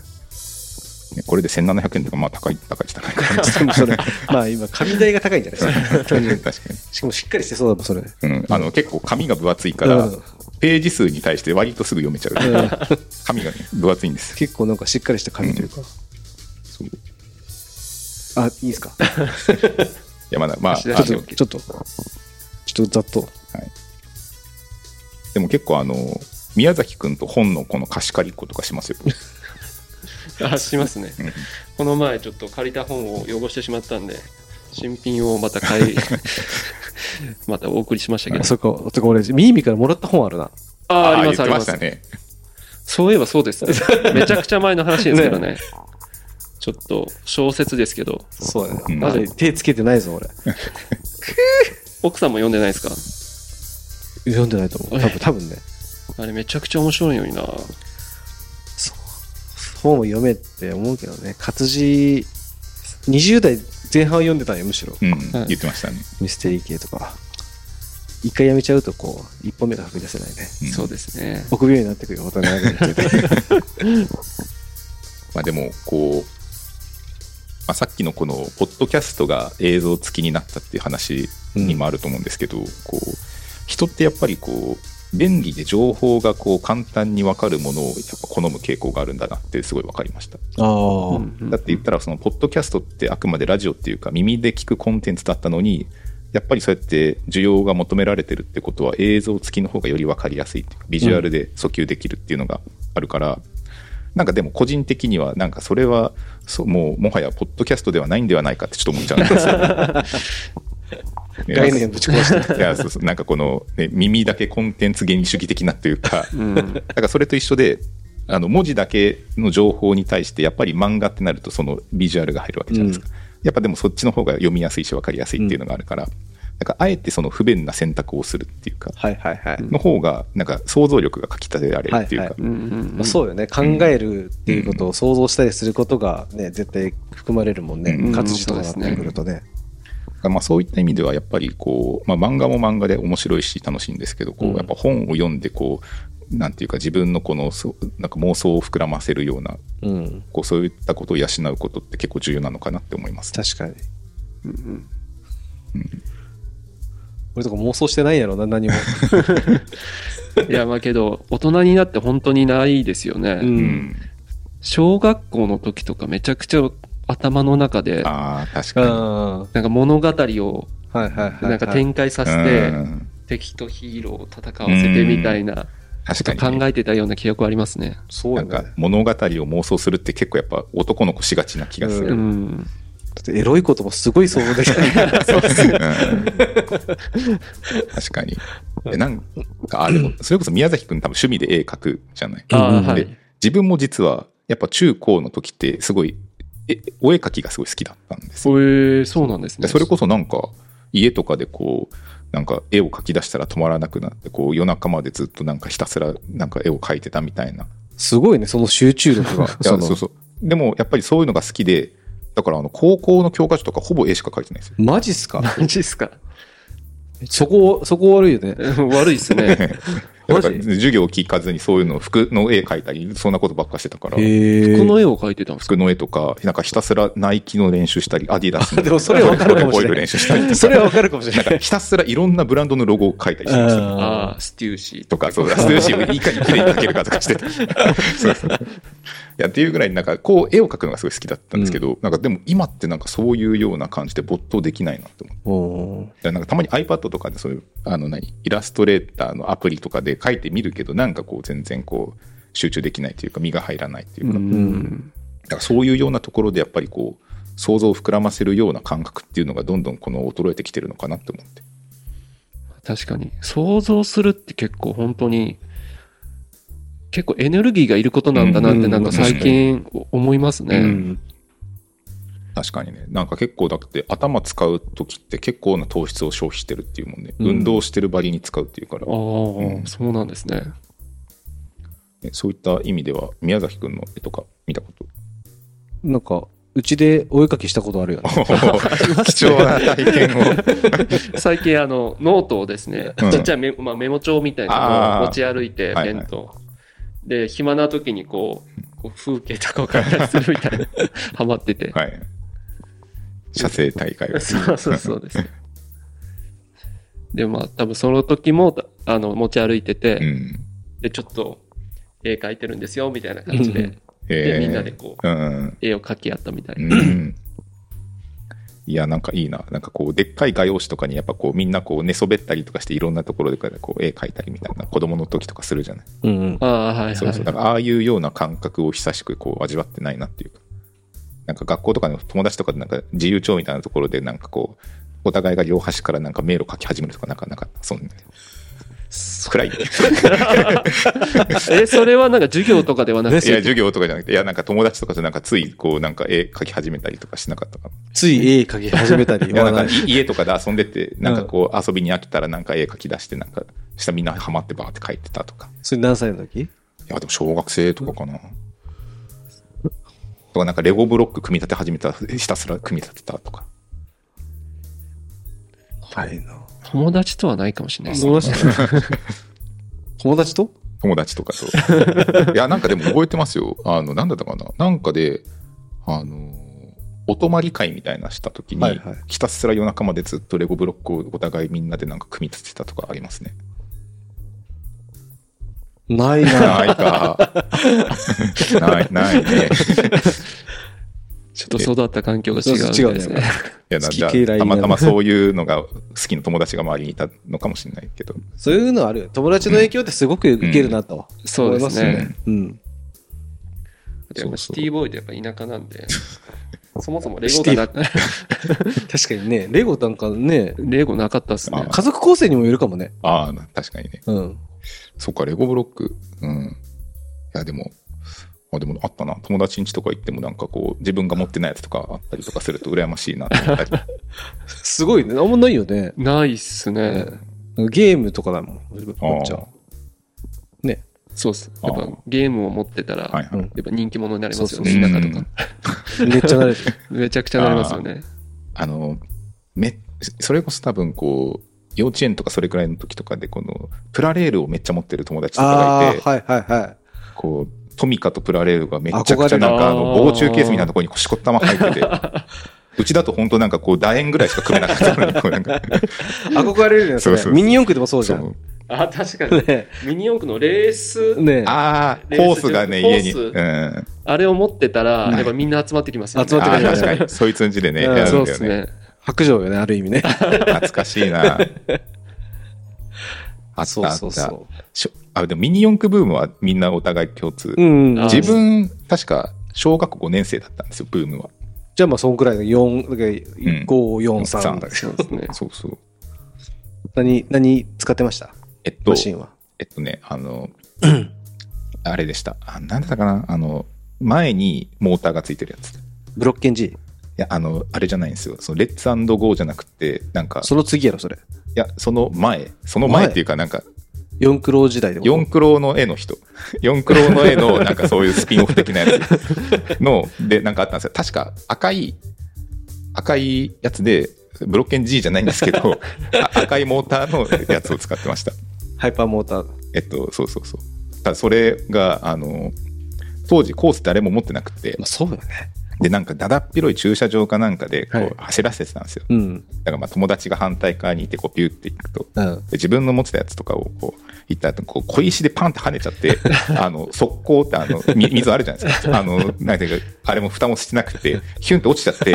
てもう今でも覚えてますそそのままわーって走って追いかけてでビューって走っていってヒュンってゲセットに入っていったっていうその光景、そうそうそうあーっつってまあその当時で言うとすごい高価なものですそかうら。そうそうそういや本当にだってもうその1個その1台に結構こうかけてたみたい全な。振りしてたぐらいだったから改造も。そうだちゃんと肉抜きとかまでしてたかあらーなんかこうそれがねいっちゃったんです よそれからしばらく買ってなかったですねうん、でもなんか今その、ま、初代のその当時のマグナムセイバーとかはいはのいレッドストックになるとすごい高いんですよえへー当時の当ー、時の。ああそうか今ってなんかあのホームセンターとか行ったら売ってますけうど、ん、当時のモデルでなんかシャーシがすごい現代的なやつになってるんですよね、復刻だよだからあー今のやつはあもーう、そうそうか復刻とかあるんであすじゃねあ当時のあのあのフレームっていうかあれがうん、いいというか400円400円でそんぐらいしたっけ へえじゃあガンプラとかも一緒っすようね、ん、何でもやっぱ持っておくもんだなと嫌いな状態で ねかでも絶対今の方が性能はいいでしょうねもう絶対そうだよね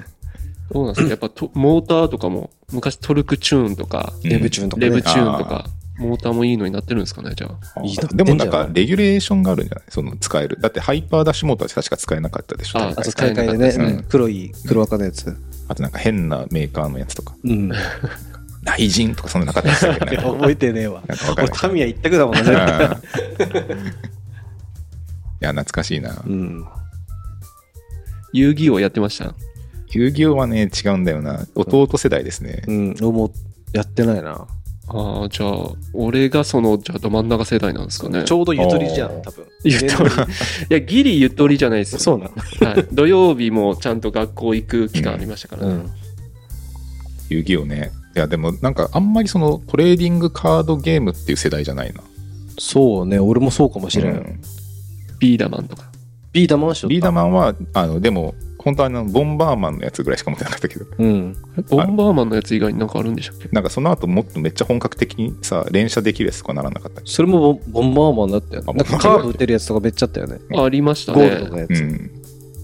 ああ知ってる知ってるスイッチなんかどっかこうダイヤル回してかあの頭からストンと 落ちてビー玉が2連発出せるみたいな、あれってさうんうん、どこどどの後なんやろ 4, 四区が来てさミニ四区が来てそっか大体ああいうやっぱメーカーが仕掛けますもんね、うんトレンドハイパーヨーヨーとかもあったでしょ、うん検定とか行ってたハイいパーやヨーハイパーヨーヨーは一瞬してもうもうそこから中学校になってやんなくなっちゃったっあすそうなんいっぱいヨーヨー難しかったっすね。難俺し、かったできんかったっすね。だからもう段があるじゃんそう一期そうあの検定とか行ってた町のそのおもちゃ屋さんの企画であーはいはいはいなんかこの技のはいはいはい結構勢ったもんええー、どこまで行ったんですかでも俺多分1級から10級まであってその次確か段になるよねあはあはあ1級からそれはなんか知ってるそのコロコロコミックとかでうんなんかあの技の種類とそうかそうそうレベル1とかそのあったでっすそよねれになぞらってやるんやけど、はいはまあ、一その1級から10級ぐらいまではなんかね犬の散歩とかじうゃんん、うんうんドッグバイトロングスロングスリーパーから始そうそうはいはいループ・ザ・ループとか、はいアラウンド・ループ・ザ・ーループは知らなかったな なんかあのすごいこの戻りがいいやつとギューって回転するどっちかありましたそようねスリープが長いやつうと、んなんかこう挟まりやすいとうんか、うんうん転がりやすいとかあのなんていうかギュンってやったのにギュンって戻ってあのこうそうぶつけた気分になるバカンってやるそうそう勢いよく戻ってきて 楽しかったなあの時はあでもそれぐらいかなそのなんていうかコロコロコミック時代のそういうなんか、何おもちゃブーム的なので知ってるせそうそうっすね、ハイパーヨー。あれわかるあのさ「ドラゴンボール」のさはいコマコマジュースについてるえベイブレードじゃなくてベイブレードあでベイブレードより全然 前俺が小学1年生とか2年生ぐらいでキャラカンっつって、はいはいはいドラゴンボールのジュースになんはいかポコってこうついててふりかけじゃなくて、えふりかけ じゃない。ドラゴンボールのふりかけだなあの、ドラゴンボールのスーパーボールみたいな。違う違う。違うそれもあったね。 そう、わからんかな。そういうこう、カチカチカチってセットして、ああ、してるしてるしてる。あの、なんだっけ、バッチみたいなやつでしょ。そうそうそうそうそうはいそうそうはいはいあの、下が外せて、そう、はいはいはい。そんなやつ。あったあった、ありましたね。ね。わからんやろ。わかんうんないであ確かに小学校低学年の時にあった気がする、うんロックマンとかの絵のやつとかあった気がするうんナッツ 同年代つまるとこういう話になる。す。そうですね完全にコロコロトークになってますね、ボンボン読んでた。ボンボン。おああのあ知ってますよあのガンダムとかコミックボンボンなんですよね、うんそうですよね。うんあそうそうあのーなんだったかななんだっけそうあのちょうどネット記事でそんな話をちょうどこの間読みましたそうあのコロコロコミック派か、えっと、コミックボンボン派ですごいこの今後の選択肢っていうのがある程度決まってくるみたいあその、大人の、なそうそうそうそうそうなんなんだろうなツイッターかなんかでもそのなんか話題になってた気がするなそれおもろそうやへね、ーそれ。その記事ね。例えば、えっと、コロコロを買った人はうん。プレステを選ぶはいはいはい。でコミックボンボンを選んだ人はあのセガサタンを選ぶみたいあなあ。でも俺、コロコロ読んでたけど、セガサターンやった。であとはなんかこうなんか女性のこうタイプとかもやっぱこうそれによって分かれてくるみたいな どうなんだろううね。んなんか、あれですかね。なんかマイノリティ派か、うんマジョリティ派みたいあーなそうそうそうそう感しじかですもかね。そのマイナーをすごいこう美学と思ってるみたいな、 はいはいはい。それがボンボンってことよね。そうそうそうそうでどっちかというとマイナーうな、ん。はいはいはいはいはい。なるほど。まあ、王道で言ったらコロコロやもんね。うんそっち系で言う と。あ、でも自分もセガサターン買ってましたね嘘。プレステプレステじゃなくてバーチャファイターそうそうあのなんかあの結構格ゲーが好きだったから、はいはい。その格ゲーがなんかすごいこうタイトルが面白いのが多そうなイメージだった確かに。格ゲーだとなんかセガサターンの、ねうんネオジオとかね。ああ、確かうに。ん。ですねそうそうゲームとかでもしなかったでしょあめちゃくちゃゲームしてましたね。あしてたんやはい。めちゃくちゃ人やな、むしろ。あ、まあ、今でこそゲーム好きやけどなんか学生の時とかしてなかった勝手に思ってたっていうめちゃくちゃしすぎて親にゲーム機隠されてましたもん ね。勉強しない から。そうそうそうそう。マジでゲームばっかしないか はら、い定期的に隠されてましたね。あー その熱中したやつは何その当時というか。いやー、もうめちゃくちゃありますねう。ん思い出深いのは。ジャンルで言うと何系というかああ、けど最初、FF7。あーですかねはい、小学生じゃないそれってそうそうそうです。FF7 を先に買っ買って、後でプレイステーション買ってます。ああなるほどセブンを先に買 って、そうそう買っ免許取る前に車買っちゃったみたいな。 そうそうそうそうそう、そんな感じですね。もう本当にやりたすぎて、あ先ーにソフト買っなるてほ、どん。で、プレ本体を買って、うんやっとできる。 まあなるよみたねい。ああなんかあるねそれってあれその何それを買ったことによってもう本体を買わざるを得ないみたいにする戦略みたいないや、どうなんですかねそ。れどういうふうにさ、もちろん親に買ってもらうわけじゃん、当時で言うと。えーっと、そうですね。確かそうやったと思いますね。うん先にソフトを買うだって当時の FF ってすごいじゃん。買うだけでも難しいみたいな。うん、しかもなんかプレイステーションになって第一弾でしょ。そうですあね。あローソンでなんか当時すごい売ってたイメージマジなんかローソンでゲーム売ってたんですよ当時マジそうマジですか都会だけじゃないいやああったっすよなんかだからそういうプレステのそういう有名タイトルをがなんかローソンでなんかタイアップみたいなのしてて、えーかもしれん。えでも自分もそのセガサターンのソフトを先に買いました本体買う前マジで半か年ぐらい前かなに買ってそれその第一作目何買ったのあのそ えっとねあれですときメモいやいやあのあのストリートファイターのあの洋画があったんですよジャンクロード・バンダム主演の、はいはいああ、ありましあたれのね。実写の格ゲーそんなあったんやそうそうマジでマジで多分クソゲーだったんでしょうけ どマジそうガイルが主役ってことやろガイルが主役そうやばいねそうそうニッチやなそれいやな自分でもなんであれ、まあ多分その当時の新作のスト2がそれだったんでしょう、それそれが欲しいっつっでて。もちょっと違うなって思うやろそうそういやでもその半年間はもうあいやなめあの穴が開くぐらいに説明書をひたすら読ん読んで完全にあ のイメージをイメトレしてましたでもさそれさやりたい人おるのそう友達テストするとホワイトしようぜっつってさ、呼んでさ、ちょっと思ったんと違うってなるやん。うんまあでしょうね。なります。うん、い騙されたってなるやろ。やねまあ多分そん確かにその後にこう電気屋さん古いあの中古屋さんとかに行くともうあの480円とか売られてるみた いなまあクソゲータイトルだったわけですけど違うじゃない方やもん。いやでもなんかそういうようななんかチョイスのセンスはなかった気がするだからやっぱそういったところでやっぱこうマイナーなものを選びがちなのかなって思って、そうやね。うん、それさ、むしろちょっとカプコンそれ。カカップなんですかもすごいっす ね。ちゃちんろんと正式なとこから出てるそうそうそうそう。いや、多分 YouTube とかで検索して出るんじゃないかな。そプれレ見たこともねえ。わ。それ見たことないいよやね。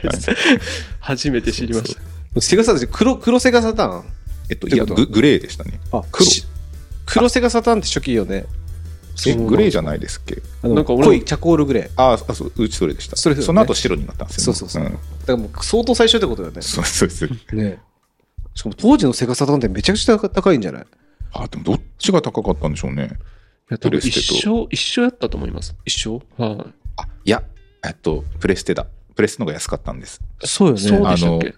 ちょうどですね、あの、昔、ビジネスウォーズっていう、ポッドキャスト番組があって、そこで、ソニー VS セガ、じゃない、ソニー VS 任天堂か。うんっていうような、あの、なんていうか、ラジオ番組があって、その途中で、あの、結構、かませでセガが出る んです。そうそう。で、そこでなんか、プレステはやっぱ価格が安いっていうのが売りだったみたいですね。えそうそう。ですね。まあでも結局、なんか、数年経ったら、こう、セガサターンがどんどん衰退していくから、あの、あれでしたね。普通にプレステを買いま したね。後悔したもんね。これ遠回りしたなっていう。ほぼ最初セガサターンやったけ、うん後悔した。ナイツ、ナイツって覚えてる。えわかりますよ。あの、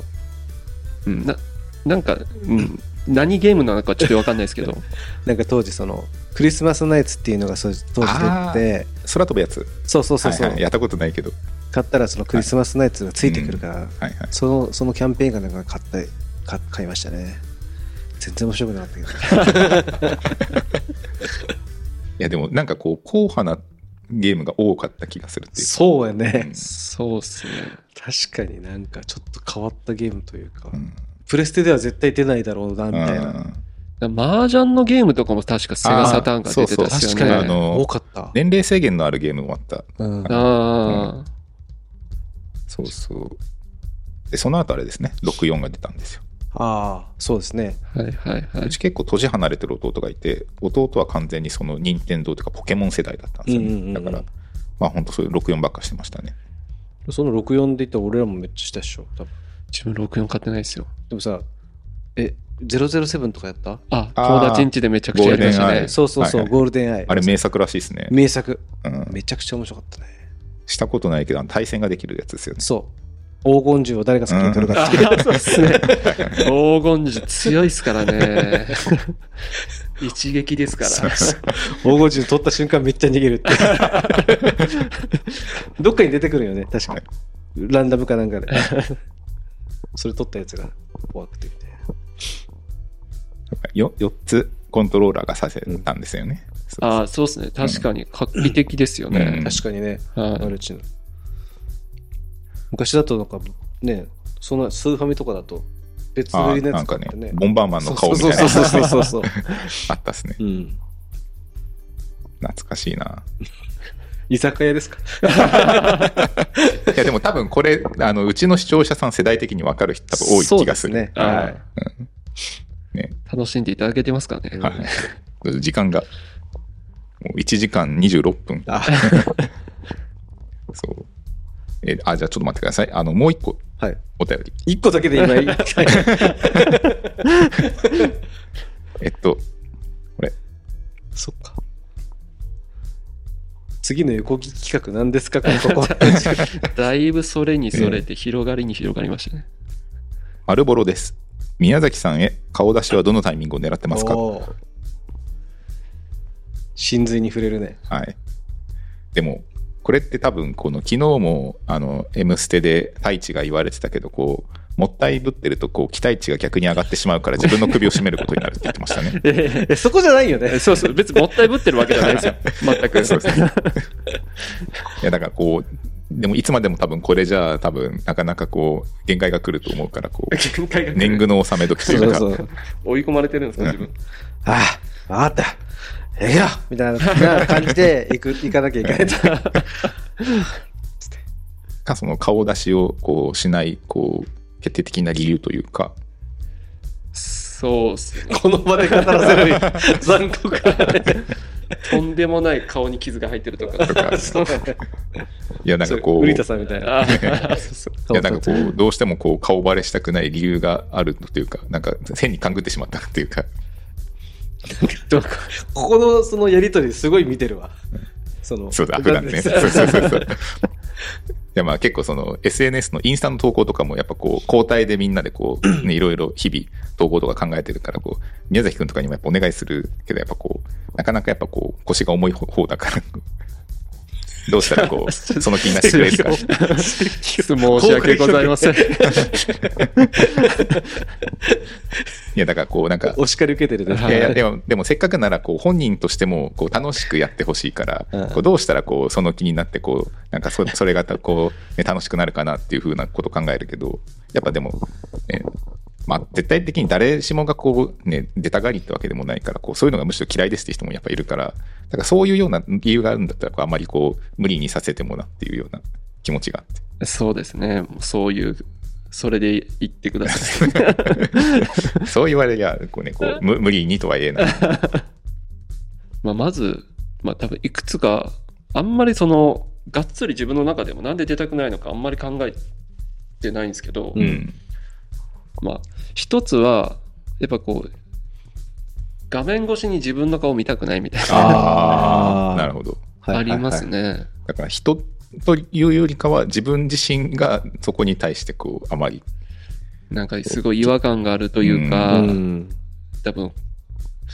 録音した声を聞くのとうん多分同じぐらいの感覚なんですね、はいはい俺はいにとっては。確かに、はい。すごい変な感じがすうるんですよ。ん、確かにそれはあるかもねはい確かになんかだって最初の頃とかやっぱ自分の動きとか仕草とかがなんかすごい違和感を感じたっていうか、その所作とか。うん、なんかあなんでこういう動きしてんだろうと かみたいなやっぱ癖があるというんううかんうんうん。うんなんかこんな、なんか口癖、こんなことばっかり言うみたいなあね。あ、そうそうそうそうあるそよう、ねいやだからこう、まあ、確かにそういうようなのではちょっと見てられないっていうような気持ちはすごいわかるう。うんんもうこれ慣れやね、こう完全にいやね。いやうんだって今ほぼないでしょ何も感じな。ないいでしょ何もない。いもうちょっと太ってんないつもより、顔むくんでんなとこあるけど。やそうだからこうまあなんかそこに対するこの心理的なハードルがこう高い人とそうでない人はやっぱりあるとは思うけどただまあうちのスタッフは比較的やっぱりこうなんか割と出てる人が多いというか、ううんんそうですね。うんでもねなんかこのこの間それこそ楽天のアワードに行きましたけど、やっぱりこうジャンル違えどお店によっても本当あの YouTube で発信してますっていうとかインインスタで発信してますとかうん。やってるっていうお店結構行ったんですよだうんへーからやっぱりそう考えるともうもはやこう顔出し云々というかもう普通にこうお店で接客をするのと何ら変わらないのかなって思ってうんうんうんうん。だからそれがこのリアルなのかデジタルなのかっていう違いはあっても、なんかそこに顔を出すことって別に何も減らないんじゃないかなって思はいはい。まあ、いうまあ、今で言うとデジタルタトゥーとやりますけそど、うそそうういうのそう関関係なく。う。うん、でしかもまあ、デジタルタトゥーとは言っても、うんこう、どんどんこう毎日新しい情報が出てくる中で、そんな昔の情報って案外探してみると探せないですも んね。そうね、そう、凶悪なことをしない限りはね、 うんめちゃくちゃ炎上したとかじゃない限りはね。いやだからこう、まあでもありますね、こうネットミームに残ってずっと笑い物にされるみたいうんな、ああいうのはちょっとさすがにちょっと、 ね、むごいなと思うけまあ、ど、言ってで私でも一般人ですからねねそこになることはそうんないでしょう、そうそう。いやでもやっぱりこう不祥事を起こしちゃってとか、なんかこああ、う、スシローペロペロじゃないですけど、そうですね。下手なことをして、あんな一発っすよねそうそうそう。でもなんか、でも分かんないよね、その、そ悪気はないけどそうなってしまうこともめちゃくちゃあるだろうし。うん、あまあでも本当になんかだって炎上なんて日々どっかしらでまあ起きてるわけだから、まあまあ、それをまあ起きてしまったも気にししないというか、まあ、なんかそれは自分に非があるようなことしてたらまあしょうがないですけど、うんいやだからまあそういうようなリスクもありつつも、まあ、そこら辺を気にして何も動けないのもどうなのかなって思って、うんまあ、あんまりそこに対してのこの、まあ、自分も最初出たくないって人だったから、あ、そうやったか。そうそう そうそう、そうこれだけ出演だったから。あそう確かにそうですね確かに出てないねそうそうそうだ確かにからそれもやっぱりそこう記録に残ってしまうのが嫌だって思ったんですけど、うんただそういったことを踏まえる と、なんか別になんかそんなにこう大層なもんじゃないなっていう、 まあ出てしまえば、あそうそうそそれ確かにあるかもしれない。うん。っていうような感じですうね。ん。確かに。いなんでまあ、もし気が向いたら、 ぜひお願いします。や、もう気が向いたらというかうん、もう、こういうやつはね、もう無理くり連れ てぜひいやめてください。や、でもわかん ない。来週、再来週とどんどん新メンバーが増えてきて、ね、こう、いつまで宮崎くんは顔を出さないのかそういうでも圧のかけ方が一番いいから。嫌ですね。外堀埋めてくれて。て。 ただまあ、ね、そこでこう無理にとは言わないしね。うんでもなんか、無理にとは言ってたけど、何度かね、圧かけるけそうですどよね、ねドキドキするよね。よかったらっつって。いや、まあでも、ね、そういうオファーはやっぱ定期的には出しますからね。まあ確かに。そうそうそう、こっちも3個の例という言葉がありますから、ね、そう三国志時代で言うと、それと一緒ですよ。うんはい。確かにね。こう毎日、毎挨拶行って、はいあれ、あの、諸葛亮そうそうそうそうう。そう。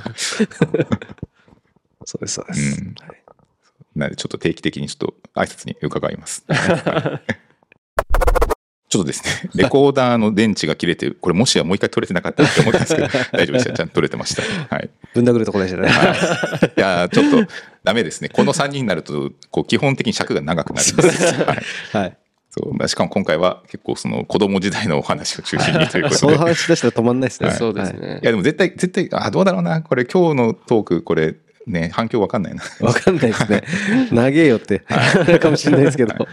ひち でょもまっあとね、、なんでしょう。あの時あれもあったよねっていう声があるとう、んああ、あれってなるかもしれないそうですそうね。そうそう。まあちょっと世代じゃない方はもしかしたらあれかもしれないですけど、うんぜひですね、ちょっと感想だったりとかコメントお待ちしてます。はい。はい。まあ、ということで、えー来週はですね、また別のメンバーで、えートークをですね、繰り広げていきたいと思います。来週もちょっと真新しいんじゃないですか。そうですね、えっと、来週は、えっと、一人、こう、ラジオは完全初めて。で、もう一人は、えーぜひリベンジをしたいというようなメンバーになっておりますああ、なるほはいど。そっちですね。はいはいなので、まあ、もしですね、またこの2人、ちょっとあのゲストお願いしますっていうのがあれば、ぜひコメント欄までコメント、感想お待ちしており ます。相当つきものですね。じゃあ、ということで終わりたいと思います。はいはい。えーワイパーラジオは毎週土曜日夜8時15分からお送りしております。ここまでのここまでのお相手はワイパーの鈴木と、 横木と宮崎でした。 まあもうもう一回いいですかもう一回 今の使うようになってるもう一回。えということで、じゃあ終わりたいと思います。えーワイパーラジオは毎週土曜日夜8時15分からお送りしております。ここまでのお相手はワイパーの鈴木と、 横木と宮崎でした。また次回お会いしましょう。さよなら。おやすみなさい